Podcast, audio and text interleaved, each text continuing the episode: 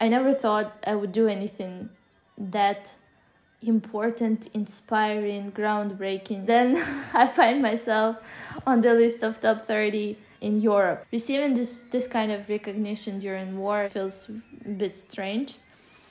But I also think that we need the support, we need energy to carry on. Then there's nothing wrong about uh, celebrating some achievements uh, during war. This is Voices of Ukraine, a podcast from the Harriman Institute at Columbia University. I'm Masha Udensiva Brenner, the Institute's media manager, and the voice you just heard was Toma Istomina, the deputy chief editor of the Kyiv Independent. Toma was included in Forbes 30 Under 30 in Europe list earlier this month, along with four of her colleagues at the Independent. She's 26 years old, grew up in a Russian speaking family in Sumy Oblast in northeastern Ukraine, and has been working in journalism for five years. The recording you just heard is from last week, but the conversation you'll hear today with Toma's friend and colleague Lili Bivings took place in late March, just a month after the war started. Lili, who's a contributing editor at The Independent and a master's student at the Harriman Institute, was with us for the previous episode where she interviewed Kyiv Independent's editor in chief, Olga Rudenko. If you missed it, I strongly recommend listening to that one first, not only to hear Olga, but also for some context about the KU Independent, which is a very new publication with a fascinating story. Lili spoke with Toma over Zoom while Toma was in western Ukraine, where she'd evacuated from Kyiv shortly after the war started. Please excuse the background noise in the recordings and keep in mind that I edited and condensed the conversation for clarity. I hope you enjoy this very intimate glimpse into what it's like to be a young journalist in Ukraine covering the war unfolding in your own country. To start, we'll hear what it was like for Toma right before Russia invaded. I know it's already been more than a month and a lot has happened, but if you don't mind walking me through the night before it happened and then like when it started early in the morning what you remember. I remember very well picking up my coffee at a coffee shop like next next door to our office on uh, february 23 and me thinking that wow this is so surreal like something might happen any moment and i'm just getting my coffee here casually like if my country is not one step uh, away from uh, 20th century kind of war, you know. And then we're just working all day. We as usual stayed late. We left at around 2:43, something around that. I hugged my coworkers and was like, "Well, I hope I I, I see you guys tomorrow." and uh, they were like yeah sure but we haven't seen each other since then and then i jump into the taxi and we see uh, news about blinken saying that he is certain that putin is going to invade before the end of the night and I'm opening my laptop and I'm just uh, putting up that uh, news item on our website, sending it to Twitter, and I have such a talkative driver that's driving me crazy who has been so serene and calm and peaceful and is like cheerful and asking me, you know, this sexist uh, kind of question and jokes about oh, why are you, you know, going home so late? Why are you not smiling? Why are you so tired? Did you tell the taxi driver? I was kind of numb, to be honest. I was a bit shocked and I didn't know where to start, you know? How do you tell someone that uh, something as horrible might happen? And then I left and I was like heading quickly to my apartment. I never packed my go bag before that because like everyone else i was certain that it's not gonna get to kiev uh, but then somehow i was thinking that you know that night that i need to pack just in case just in case. And so i just took that hour to pack all the necessary things one might need to survive in a forest. And that's what i'm still wearing by this day. What did you take? What did you decide to take? Just like sweatshirts and a couple of jeans that's couple of t-shirts and that's it yeah and so i packed my stuff and and then we see that putin is about to address russia and we put put him on listen to this uh, crazy maniac lecture telling us that uh, our country doesn't have a right to exist and they're gonna fix it. And then we put news on the website about uh, Russia declaring war on Ukraine. And then our website goes down because the traffic is unprecedentedly high for obvious reasons. They call our programmers and tell them that, first of all, Russia declared war on Ukraine, so you might want to get up. And second, our website is down, so please do something.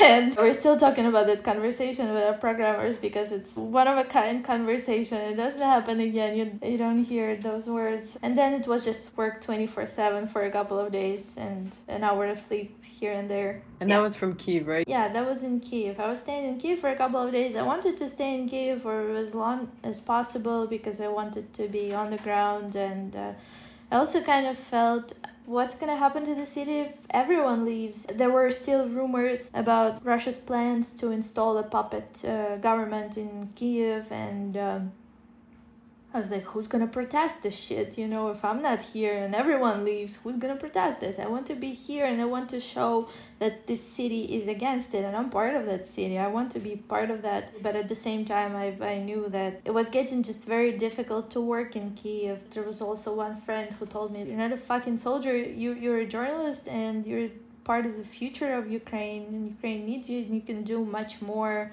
if you leave now, but then you will come back when the time is right. And I was like, yeah, you're right.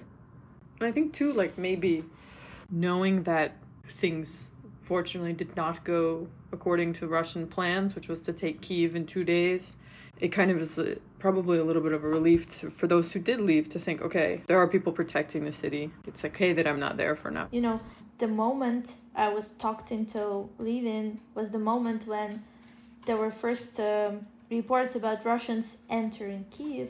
There was like a group of Russians who stole a tank, a Ukrainian armed forces tank, and they dressed in uh, Ukrainian uniform, and they did enter Kiev. And uh, I mean, there were killed soon after that, but that was the moment. I had my backpack with essentials with me. I was ready to go any moment, but I wasn't really planning to. I was in a subway station early in the morning after spending a whole night there, and I'm being talked into leaving it, and I was like, you know what? It's too late anyway. It's too late. And my colleagues were like, Toma, it's not too late. Just fucking leave. Get it together. And I mm, go outside, and many people look just casual. Someone was legit smoking and drinking coffee outside. And I was like, dude, this kind of stoic uh, attitude, I don't have it. yeah. I'm curious what the, your day to day was like, what the day to day was like for the newspaper before, and then what it's like now. Yeah, uh, actually, the the Kyiv Independent and everyone involved is in a bit of an extraordinary situation here because ever since we launched this startup in November, we've been working like crazy. I was already working a lot, extraordinarily a lot, but when the invasion happened, it was literally 24 7 from that moment on. What's different right now is that I'm separated from all of my colleagues. All of us are in quite a stressful situation and emotions are quite intense sometimes and we can take it out on each other. I'm on my phone or on my laptop all the time. If I'm up, I don't sleep as much. But at the same time, I have to say, after a month of not getting enough sleep, now I'm getting more sleep than I should because I just can't make myself get up and it's getting bad. Same here. I can't get out of bed. I physically can't get up. I can't move. As Olga said, we all became war reporters. There are no beats anymore. We are all covering war 24 7 so that's been quite an experience of um, putting your emotion under control and um, trying to do your job well while also being extremely anxious and worrying about your family being in danger. So I think we've learned a lot of things already, especially managing our emotions. I try really hard. I mean, I mostly communicate with you guys at the newspaper and my friends in Ukraine at this point, trying to be very kind of cautious and calm and polite. And so I'm containing a lot of my emotions. And so when I go out in the world here in the states, I, I just lash out at people. Like I step one foot outside the door and I'm just like this monster. Especially like I'm in an environment too where like my peers or people around me have a lot of opinions or takes on the situation. And some people have takes that are, you know, more frustrating than others. I'm very happy actually that I, I don't have any interactions with people who are not like minded right now. So I have no idea how you are dealing with that, with people not understanding the basics of this conflict and still expressing their um, opinions that they think are very valuable. it was a shock at first. I was really emotional about the fact that I knew people and people knew me and they know Ukraine. They know, you know, they, they know a little bit about the situation that they were so unable to see the situation for, for what it is, which is just like an attack on an innocent group of people. And kind of trying to have geopolitical takes about it. It's kind of warped historical perspective of the US pissed off Russia with NATO. It felt like it was lacking so much humanity. And so I just kind of decided like to isolate myself from most people and like just communicate as much as possible with my Ukrainian friends. Now I'm like in this phase where I just I think I'm just kind of depressed at this point. I had I had similar stages except I mean the shock was really short. Um, and then there was a lot of anger and that unprecedented level of hatred that everyone's talking about in Ukraine, but it's so true, and I know people are sharing this emotion. I Was really mad, but at the same time, really proud of my country. And then came the stage that you didn't mention when they started shelling and killing civilians en masse. That was the moment when I was just feeling hopeless. I was feeling in such despair. And then came the stage where I was not feeling much in general. Like, it's interesting you brought up the civilian death part because I was trying to figure out like when did I switch from being super angry to just being depressed. It was just like it doesn't even matter now when it ends because all of the the horror and destruction and the things that people have gone through are here to stay with us forever. There's one story that shocked me particularly because there's a university friend of mine who just lost her husband who was fighting in Kiev and they have an almost 2-year-old boy who's just the most incredible beautiful boy you could imagine and it felt like part of me died when I was reading the news. I messaged her, and um, really hard to pick the right words um, in a situation like that. But at the same time, you want to support that person in in a way you can. I was chatting with her a little bit. You know, I'm always here. Reach out any moment, and she said they've taken away my world, and it's you know, she's a 25 year old who has a beautiful two year old son who just lost the love of her life no matter when it stops and no matter if Ukraine wins, nobody will ever give her back her husband and her world. You know, uh, Ukrainian history is, is full of very traumatic events, and this trauma gets passed down generationally. And I remember having multiple conversations where it's like, my generation, we're almost 30, that generation Ukraine, they inherited some of this generational trauma still. And they remember being children in the 90s. They remember how much people were struggling and their families were struggling. But like the 18 through 20, they were like this different type of Ukrainian. Maybe because they grew up in a totally different Ukraine. And that's ruined completely. And they're going to pass this experience down to their children. Yeah, but I think even those of us who haven't really witnessed the 90s or the recent hardship that Ukraine had. There was almost a joke with my peers about how Ukraine's been struggling throughout its whole history and Ukrainian art, literature is always about struggle and how we want to break free. I think what in the recent years many of us were feeling is that we're finally getting there. We're actually doing some things that are new to the whole world. We have something that we're very much proud of and that we want to cultivate. And this whole progress is taken away from us again because now even when we're back to normal life we'll have to just rebuild infrastructure and make sure we're just survive as a nation and as a country. Honestly i think there's still going to be a lot of creativity and innovation. That process is going to be much faster than it could have been No, I, I, I think so too. I mean, look at how much Ukraine changed just after Maidan. It was a wonderful moment for Ukraine, but it was also a very difficult moment and a dark time. But actually, the last thing I wanted to ask about was like, what are your plans when the when the war is over? When Ukraine wins, what is the first thing you want to do? What are your plans like at Kyiv Independent, or what are your plans personally? Well, with Kyiv Independent, I think it's pretty obvious. Even though the war is going to be over, we're still gonna have a lot of work. But also, I hope we get some some rest. and as for me personally, well, I would just uh, definitely want to see my parents who are staying in my hometown, 40 kilometers away from the Russian border, and who I haven't seen since the beginning of war.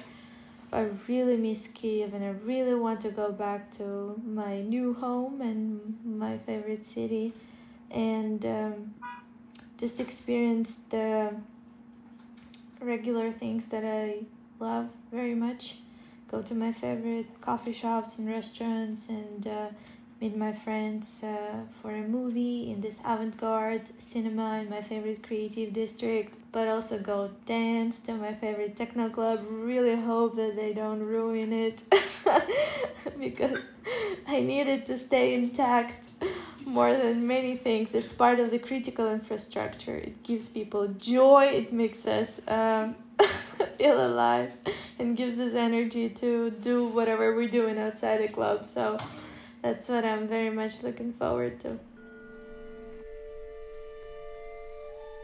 In early May, a little more than a month after this conversation took place, Toma was able to leave Ukraine for a few days to represent the Kyiv Independent at a conference in Bergen, Norway.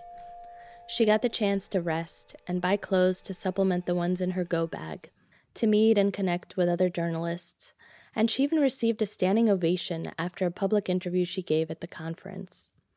But in spite of this much needed break, Toma told Lili that it was difficult for her to enjoy life in a safe place. Here's what she said shortly after she got back. In Ukraine, if I'm enjoying something, whether it's a nice dinner or a song that I like, uh, a nice sunset, it somehow still justified. Like I'm in Ukraine, I'm under threat here as well. I have this uh, right to be enjoying things despite everything that's happening.